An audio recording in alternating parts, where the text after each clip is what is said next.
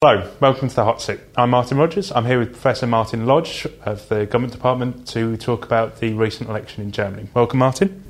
Hello. Can you tell us first about the, the coalition?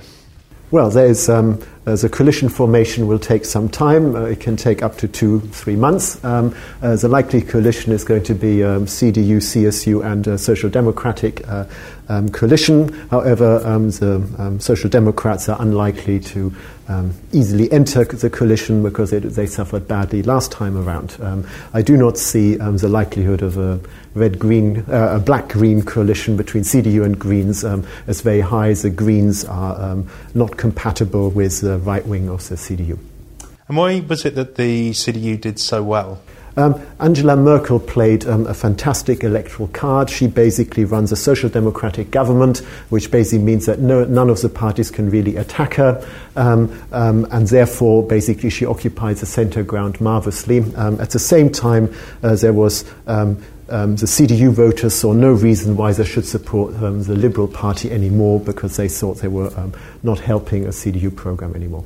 So, why was it that the oppositions did so badly? I mean, you touched on the centre ground, but more widely, why did they uh, fall so short? I mean, um, the, the SPD um, is still, I think, undecided about what to do um, with its election program. It still has not come to terms with the uh, uh, Schröder years. Um, it is still split between a sort of more left wing uh, side, which is very concerned about the left wing splinter party, uh, and sort of, let's call it, a more pragmatic, um, pragmatic part. And they never really uh, um, established a, a, policy program which showed that they were an alternative. Uh, the Green Party did extremely well until a few minutes before before, um, a few months before the federal election. Um, however, um, their policy proposals of higher taxation and then the great idea to have a veggie day um, as an obligation um, was also not particularly helpful. They were also destroyed by relatively, well, not destroyed, but their vote was reduced uh, by a sustained campaign, especially from the right wing press, about accusations about paedophilia of their candidates in the 70s. Um, so moving on to the Liberals. What happened to them, former coalition partner, and also to the the, the AFD, the uh, Eurosceptic party? Well, um, the FDP um, suffered. Um, I mean, last election um, uh, four years ago, they did extremely well, largely by borrowing or getting CDU voters to vote for them in order to um, end the Grand Coalition. After four years in which um, the Liberals did not really show any competence, they showed themselves largely to be um, a party for special clienteles and, and such like.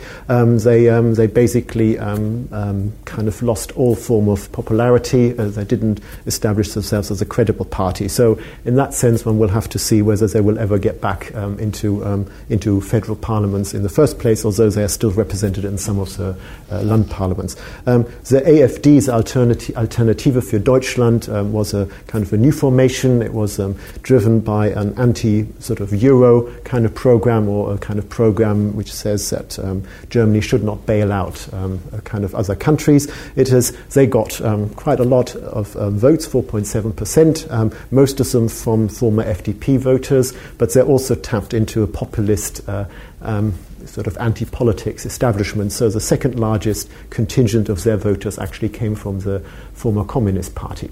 Uh, so, in that sense, the AFD is both a Eurosceptic party in the sense of um, sort of so called professors, well, professors who are sort of um, um, very skeptical about intervention and the euro per se, as well as an anti European populist kind of agenda. So, moving on to Europe more widely. What are the implications of this election going to be for the EU, uh, bailouts, Europe widely?